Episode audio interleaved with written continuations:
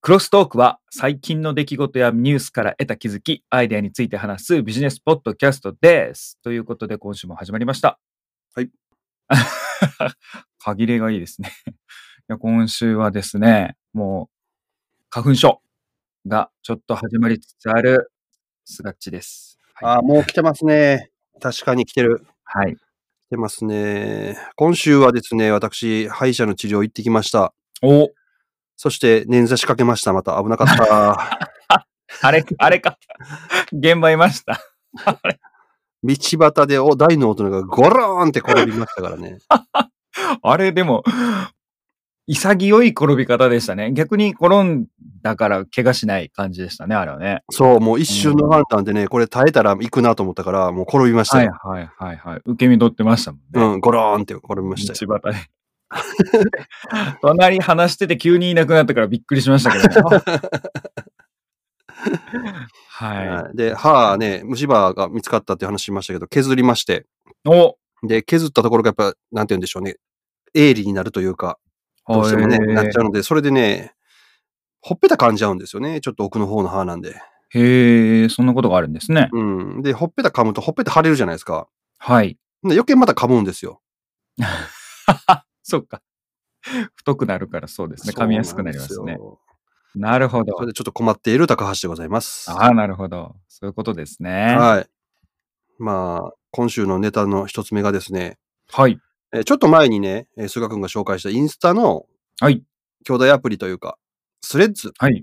っていうのがああ、ははいいはいはいはい。あるんですけど、まあ、あの、俺も登録だけしたんですけど、はい。全然使ってなくてですね、どう使えばいいのかわかんないし、確かに、周り誰もおらんかったし、みうんたいな。そう記事にはどう書いてあるかっていうと、このアプリはですね、対象が10代だそうです。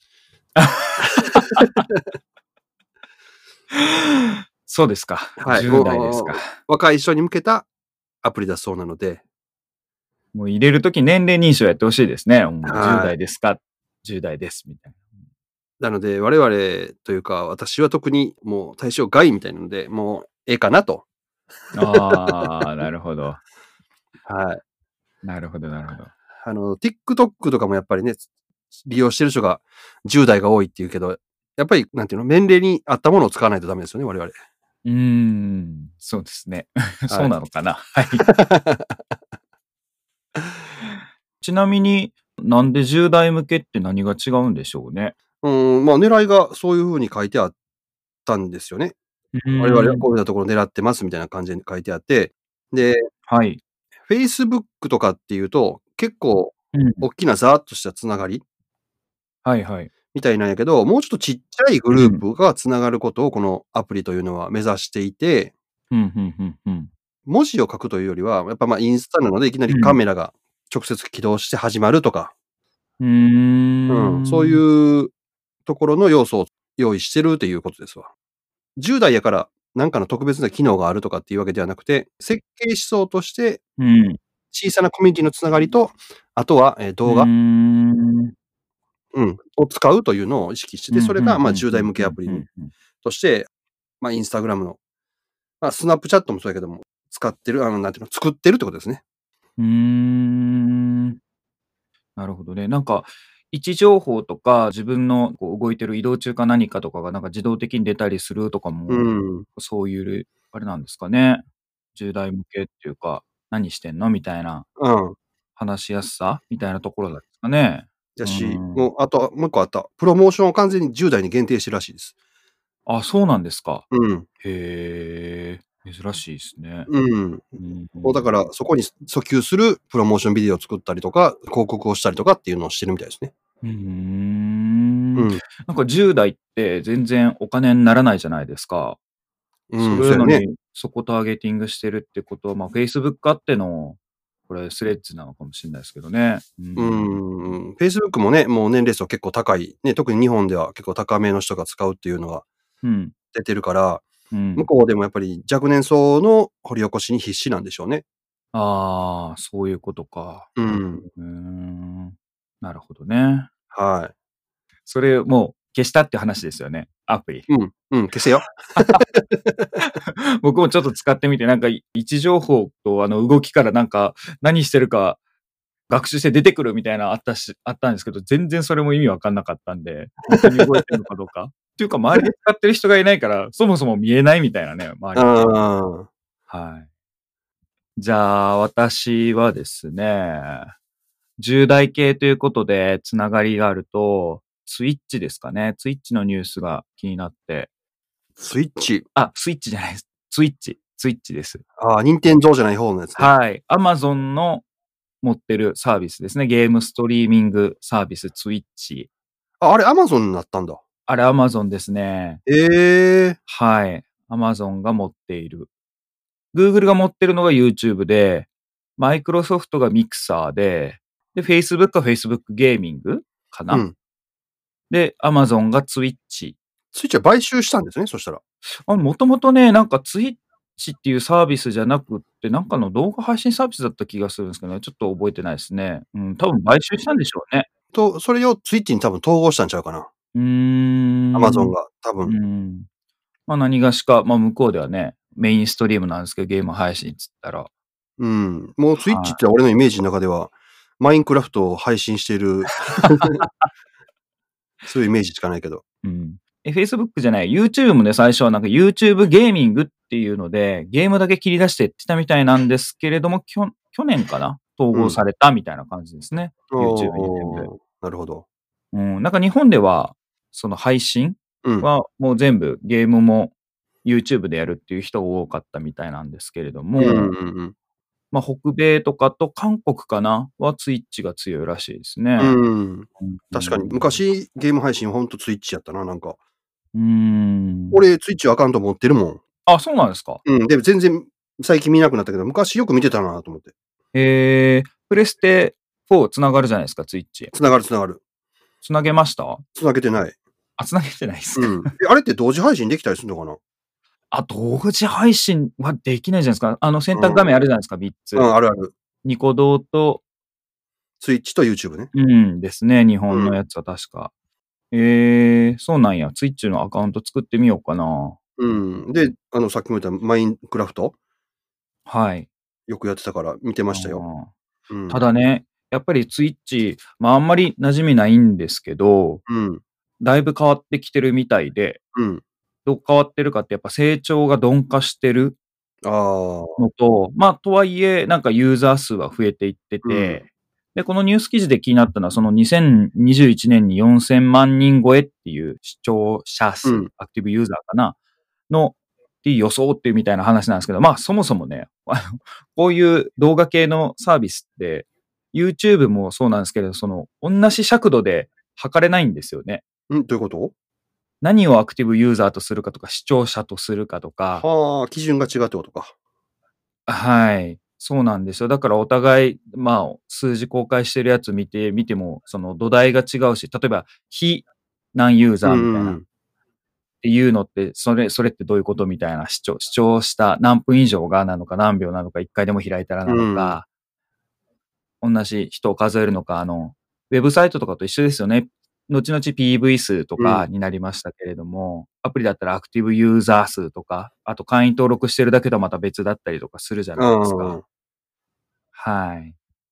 そういうのですね。うん、そっうーか。んまあまあ、で、それで、同じ上では測れないんですけれども、なんかざっくり見てみると、と2018年ぐらいのデータだと、ツイッチの4倍ぐらいが、おそらく YouTube の、その当時のユーザーって感じでしたけれども、はいはいはいで、ツイッチ自体っていうか、まあ動画サービス自体がもうどんどん、あの視聴者が増えてるんで、視聴する年齢層とか時間とかが増えてるんで、まあ拡大はするんでしょうけれども、やっぱツイッチは成長鈍化してて、で、もう一個変わった点が、ツイッチがゲームだけじゃなくって、ゲーム以外のカテゴリーで、雑談カテゴリーみたいなチャンネルがあって、ジャストうんうんジャストチャットなんとかみたいな、それが配信数っていうか、あの視聴時間数が12月で1位になって、1月以降もなんか2位をマークしてるカテゴリー別でへえ。らしいんですよね。だからゲーム以外も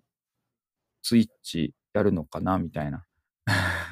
雑談ってやっぱ YouTube にもちろんあるし、ニコ動とかでもあるし。うーん。ただちょっと僕がそのツイッちの雑談コーナーのやつを研究してみたわけじゃないんで、そのカテゴリーがどういうものかっていうのはあれなんですけれども、うん。うん、1月も2位って書いてますね。最も多く視聴されたって。うん、ゲームじゃねえのかみたいな。ゲームの雑談なのかなうんはい。まあ、テーマはね、いろいろあれやるけど、誰が聞くねんっていうような、自分、俺が考えたら、素人の人の話が、結構何十人とか、うん。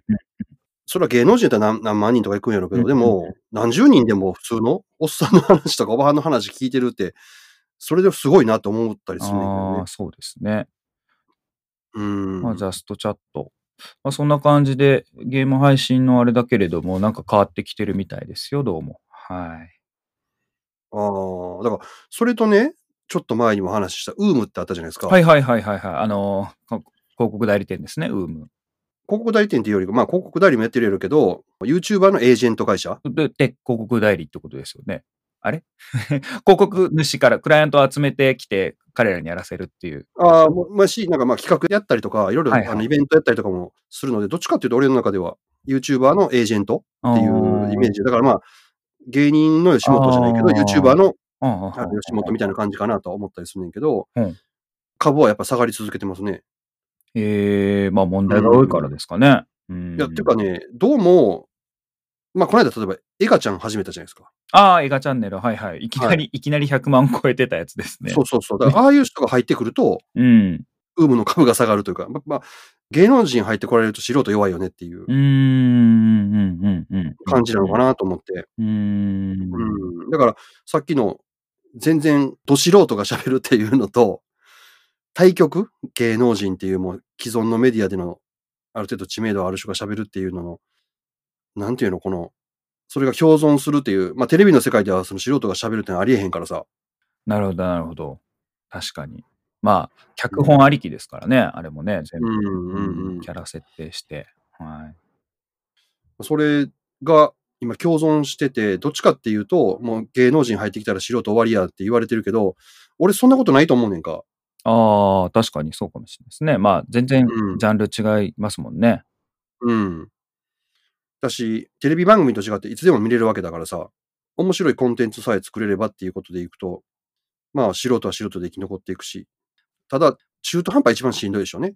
ああ、何が面白いかと、収益の、あれでしょうね。何を収益源にするかでしょうね。うん。うん、そこ難しいでしょうね。収益源頼ると面白さがなくなったりとかするかもしれへんし、面白さ追求すると収益得られへんしとか。なんか普通のあの、事業とかビジネスもそうじゃないですか。あの、別に全員が全員上場企業を目指さなくても、本当はお父ちゃんお母ちゃんのスモールビジネスっていうのは大きくスケーラビリティしちゃダメっていう話じゃないですか。ああ、そうですね。そう、そう間に溝が、めっちゃ大きな溝があって、うん。まあ、溝があって、まあ、そこ超えるか超えへんかも選択やし、超えれるか超えれへんかっていうビジネスモデルとかの問題もあるでしょうし、どっちになるかはわかんないですよね、そら。どっちも選べるってことか。要は、逆に言うと。まあ、そうですね。はい。ということでですね。そういう。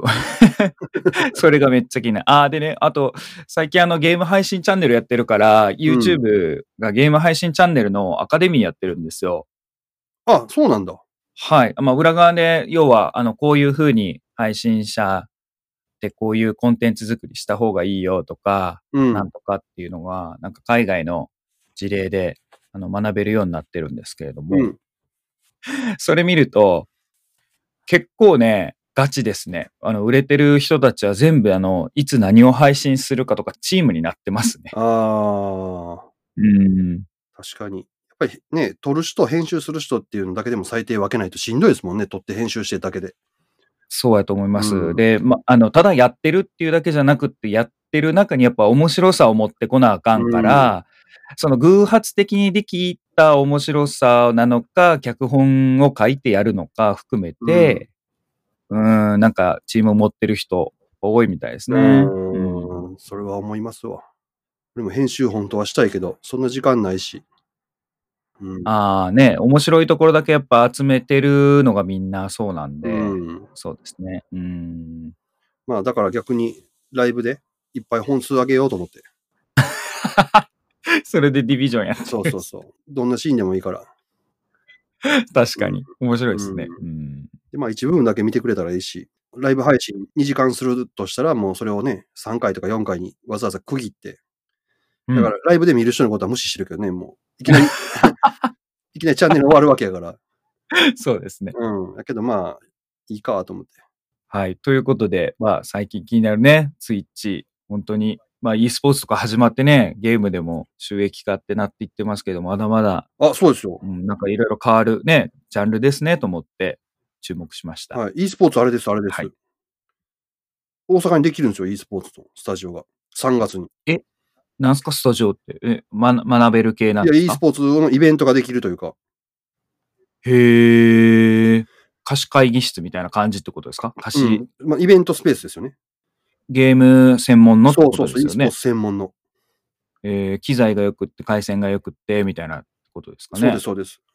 ほう、えー、どこら辺できるんですかよいしょ。ああ、まだまあいいや。ググってみますわ、ほんなら。了解です。リディっていうかな、REDEE ワールド。えー、レディーワーえルド。ー、あ、大阪府吹田市の大型複合施設。え、吹田市で、結構しい。あ、だから万博のとこじゃない ああ、あの端っこか、じゃうん。あ。えー、乗り換えのところか。なるほど。わかる1457坪のスペースですよ。でかっ巨大スクリーン設置した常設イベント会場。3月やからもうできるよな。そうですね。もうできますね。もううわにこれはここでなんかイベントやねんと俺行きたいな。行けるな、すぐ これ。えー、 1日オープン記念イベントやって行こうかな。えー、3月1日ですか一日。え日曜日ー、あ、そうなんですね。うん。えー、ほな大阪行ったら行こうかな。もうん。う、ん何を収益にするのかさっぱりわかんないですね、その会場。まあまあイベント収益じゃないんですか、ここは。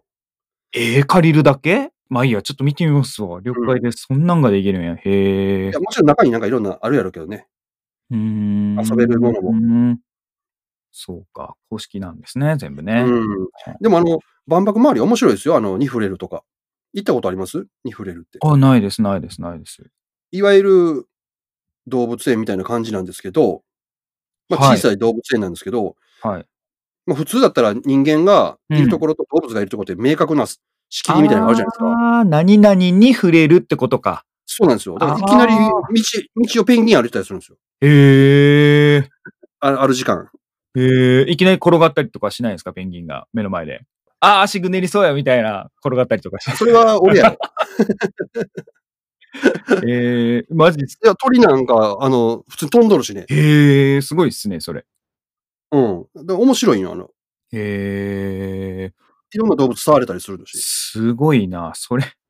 ようやったな。なんか、今やったらね、リスクがどうのこうのとか、怪我したらどうすんだとかな、めっちゃ言われそうなのに、すごいっすうん。だね。からそれも大阪市じゃなくて、やっぱ民間がやそこをね、借りてこんなことやりたいっつって、大阪の行政が貸すっていうような形で多分やってると思うよあうーれ。ん。だおーか気にらなねる。、民間の力をこうやって生かした方がいいっすよ。おーみあ、それも気になりますね。あーうん。だからそういうのもあるので、は万博、その e スポーツだけじゃなくて、それ行ってに触れる行ってっていうい。の。へえー。多分一日遊べると思うまあ、ご飯食うところもありますしね。うん。あれ万博公園ってあれがありますよ。太陽の塔あるとこでしたっけそうそうそうああー、そ太陽の塔の裏側は見たことあります。めっちゃ怖かった。うん。 あ、そうなんです。夜見たらめっちゃ怖かったです、ね。う。あーうん。あ、そうなんだ。わかりました。ニフレールがあるっていうは話があったけど。そん なまあ、そんな、そんなネタです、私。はい。い。はい、で私はじゃあそのアワードつながりでいくと、おかぶせてきた。はい。このポッドキャストもアワードがおあるんですよ。ポッドキャストのアワード。はい。ジャパンポッドキャストアワードっていうのがありましてですね。はい。どういうものなのかなと思って、うん。どういうものなのかなっていうかね、あの、要は、そんなん言うたかって、どうせ、既存のラジオ局とかも、ポッドキャストやってるじゃないですか。うんうんうんうんうんうんうん。で、いろんな番組やって、結局そういうしところのが視聴者数とかも多いわけで、うん。ポッドキャスト大賞とかって、まあ、アワードとか言いながら、うん。どうせ、ラジオ局の番組ばっかりちゃうのって思ってたんですよ。うんうんうんうん。で、エントリーされてるんですね。うんうんうんうん。で、これ、まあ、あの、多選次選問わないで上げれるので、えーいろんな人がエントリーしてて、その中から選ばれた20作品というか20番組かなうん。選ばれたやつを見たんですけど、はい。これがですね、意外とそういうラジオ局のやつ入ってないんですよ。えー、結構素人っぽい人がやってるやつがいっぱい入っててですね、えー、これね、できれば概要欄にリンクも貼ってほしいなと思うけど、20個番組紹介されてるので、こん中からは聞い。くやつ選んで、あ、こんなん聞いてみればっていうのえー、あるので、はい。皆さんもこれで、また新しく聞くやつとか、あ、こんな形もあるんだなっていうのとか、うん今、今最終選考中って、それに残ったやつが公開されてるってことですね。そうです、そうです。で、あの、番組の中の1エピソードがおすすめエピソードとして紹介されてるので、うんうんうんうんうんまあ何百回とかね、何十回とか番組あるでしょうけど、その中でこれっていうのが1回だけ、うんこの20ノミネートの番組で紹介さうれてます。んうん全くなんか違う感じっぽいですね、パッと今見たら。ちょっとね、何個かまた聞いてみたいなって思うのがあるので、番組登録しちゃおうかなと。なるほど。私もチェックしてみうるん。しかもね、この中でね、20の番組の中でね、もう一個ね、はい。アップルのポッドキャストに配信してない人もいるんだよね。そうなんですか。へえー。うん何で配信されてるか、そのノミネートの下にこうアイコンが示されてんうんねんうけんど、うんうんうん紫の人が立ってて、もやもやって広がってる、円が広がってるみたいなうんアイコンあるじゃないですうんか、アップルの。それがない人もいるんですよ。うーん。本当スポティファイだけとか。へえ。なので結構これ、マイナーなやつも選ばれてんなと思って。ああ、じゃあなんかメジャーだからとか、なんか審査基準がきちんとしてるんですね。 あ協賛スポティファイやし。へえ。うん。なるほどね。で、まあね、あの、審査員もね、うん結構ちゃんとしてますよ。 はい。もう僕、うがき穴しか目に入んなかったですけども。あのね、テレビ東京の佐久間プロデューサーとかってああ、有名ですね。はい。うん、あの、お笑い番組、い出ってますぱいねい。ろんなの使ってるし、うん。はいはい。こういうのって、これ誰やねんっていうようなうん。人が多かったりするじゃないですか。そういう IT 企業系の社長さんとか。はいはいはいはい。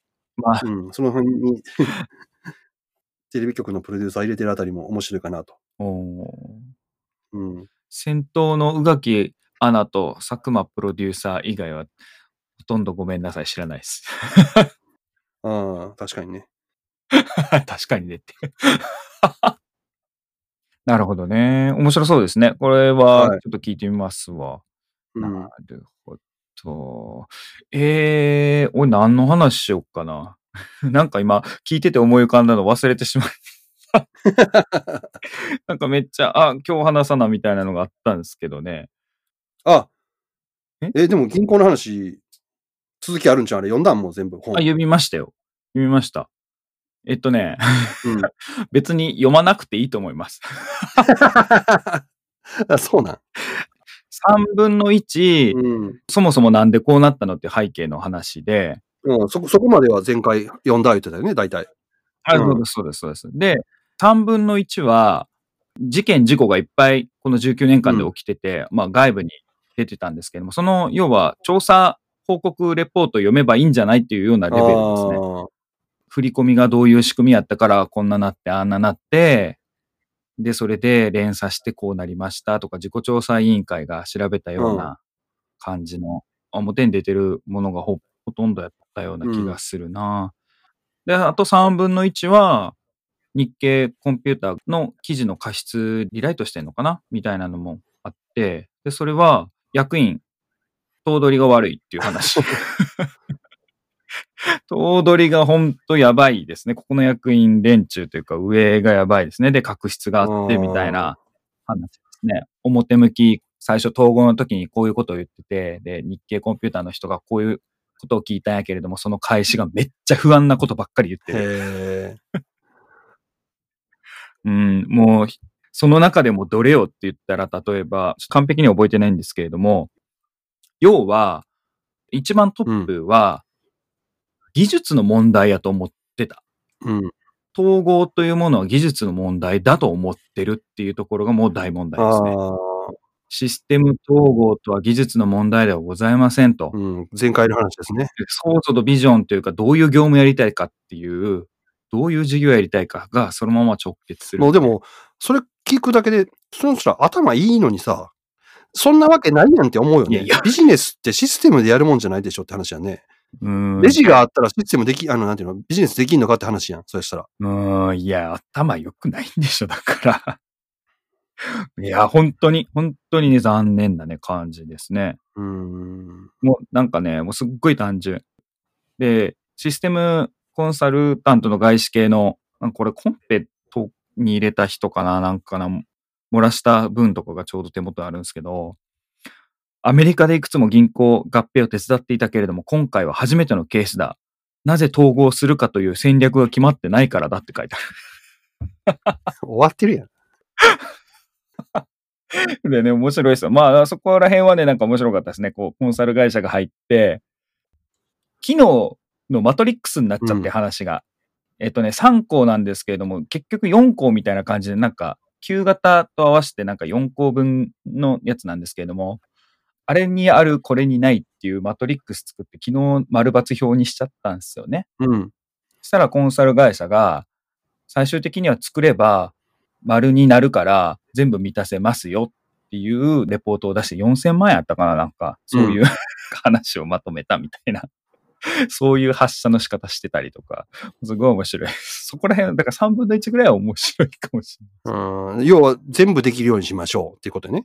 れない。うん、まあ、すっごい残念な。めっちゃ面白い。うーんしかもあれでしょそのマトリックスって、まあこれ想像やけど、きっうと銀行の業務にとってできるっていうマトリックスになってるそんうでしょそうそうそう、お客さんがどうのじゃないです。あの、システム上のってことです。業務でもないかもしれないですね。うんでしょだから結局お客さん見てないってことですよね、全然。そう、機能っていう切り出し方で、それやったらなんで統合するのって逆になってくるよね。うん。しなくていいんじゃないのって。しかも4000万じゃなかった。今4000万って言いましたっけ、僕。 うん。 4000万を予定したけれども割り勘にできないっていう理由で3900万に値切られてる って。